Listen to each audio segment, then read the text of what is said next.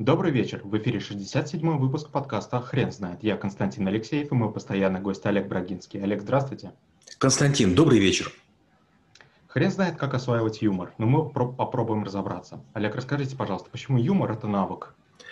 Можно быть серьезным, можно быть надменным, можно быть степенным, но иногда меткое слово, какая-то интересная словесная конструкция, удачное выражение, цитирование кого-то вдруг разряжает обстановку.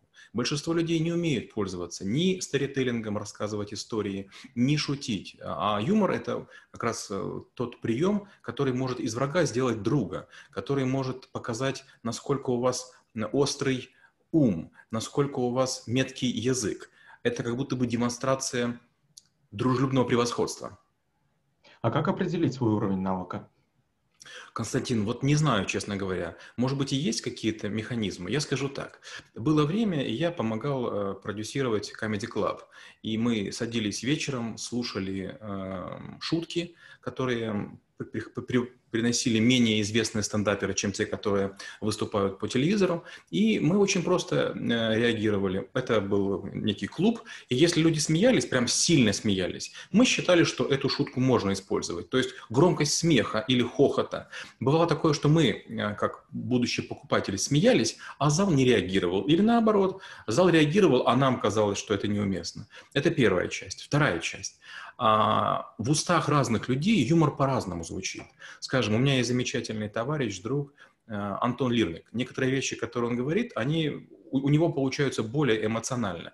У меня тоже была такая мысль, что, может быть, я иногда буду выступать в камеди. Я хотел научиться, как они двигаться, разговаривать, но оказалось, что что бы он ни сказал, вот из его уст это гармонично. Наверное, складываются, складываются, э, сказываются долгие годы КВН. А вот все, что я рассказываю, это такая констатация. Поэтому, а, смеются ли над шуткой вообще, и б, смеются ли над шуткой в вашем исполнении.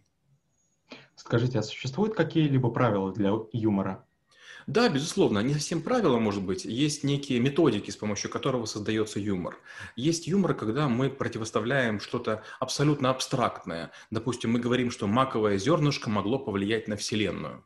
А, есть ситуация, при которой мы сравниваем что-то. Например, мы говорим о том, что а, рыба с точки зрения вот той, которая плавает, и рыба – это как заготовка книги. И мы шутим, шутим, шутим, и в конце концов вдруг оказывается, что мы говорим не о каких-то пошлостях, а мы говорим о сантехнических каких-то изделиях. А, еще вариант есть, например, когда мы неожиданно в конце вдруг говорим последнюю фразу, которая существенно переворачивает с ног на голову. Вот это и есть такие правила. С ног на голову, противоставление или подмена понятий. А каких ошибок стоит избегать в этой теме? Первая ошибка – это нельзя считать, что шутка, которая была уместна лет 20 назад, будет и сегодня работать. Я из того времени, когда были популярные анекдоты. В начале 90-х, в середине 90-х выходили газеты, где целиком э, вот с двух сторон большие листы были посвящены анекдотам. Люди ехали в электричке, читали вслух, смеялись, хохотали. Сегодня анекдоты заменили мемы. И, наверное, сегодня рассказывать про Чукчу, про Чапаева, про, про блондинку уже моветон. И вот это очень важно понимать, что каждому юмору свое время. Некоторые, некоторые шутки сегодня будут неуместны из-за толерантности или, или из-за смены курса. Например, опять же, э, очень странно, но буквально сегодня я проводил небольшое занятие для школы, школьников, я вдруг узнал, что никто из них не знает, кто такой Джеймс Бонд. Я призадумался. Скажите, пожалуйста, а как обучаться навыку? А, кажется, что искрометный юмор а, – это какая-то сложная такая субстанция, и нужно иметь талант, дар и мастерство. К сожалению, нет. А, мы проходим, когда юмор, мы шутим пятью способами. Мы шутим словами, мы шутим обычной прозой, мы шутим стихами, мы шутим песнями, мы шутим рисунком и мы шутим телом. И я показываю разные, разные методики, и даже невзирая на то, что мы занимаемся уже который час, а раньше мы этому навыку посвящали целый день, то есть мы 10 часов его разбирали, это было прям мучительно, но так такие были мастер-классы. Все равно время от времени народ начинает хохотать немножко от усталости, немножко от абсурдности. А как почувствовать уместность для юмора? Константин, наверное, я не тот человек, которого нужно спрашивать. Я не очень чуткий, я такой более схематичный. Я стараюсь всегда, когда можно, избегать использования юмора и других методик. Почему? Потому что я боюсь показаться несерьезным.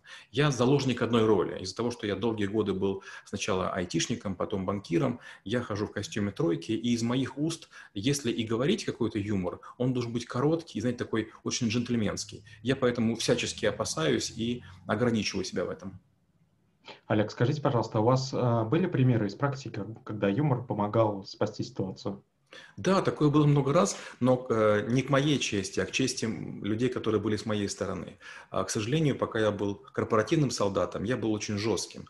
У меня была большая компания, у меня была высокая должность, и я, конечно же, всеми силами пытался принести пользу своей организации. Поэтому часто я переговоры доводил до состояния такого жесткого тупика, из которого почти не было выхода. И вот было несколько раз а, англичане, вот одна компания несколько раз так красиво выкручивалась, и, по сути, я понимал, ну, молодцы же, вот под таким давлением можно было сломаться, а они все-таки продолжали шутить, и я, конечно, это ценил и заключал с ними контракты. Олег, спасибо. Теперь на вопрос, что такое юмор, будет трудно ответить. Хрен знает.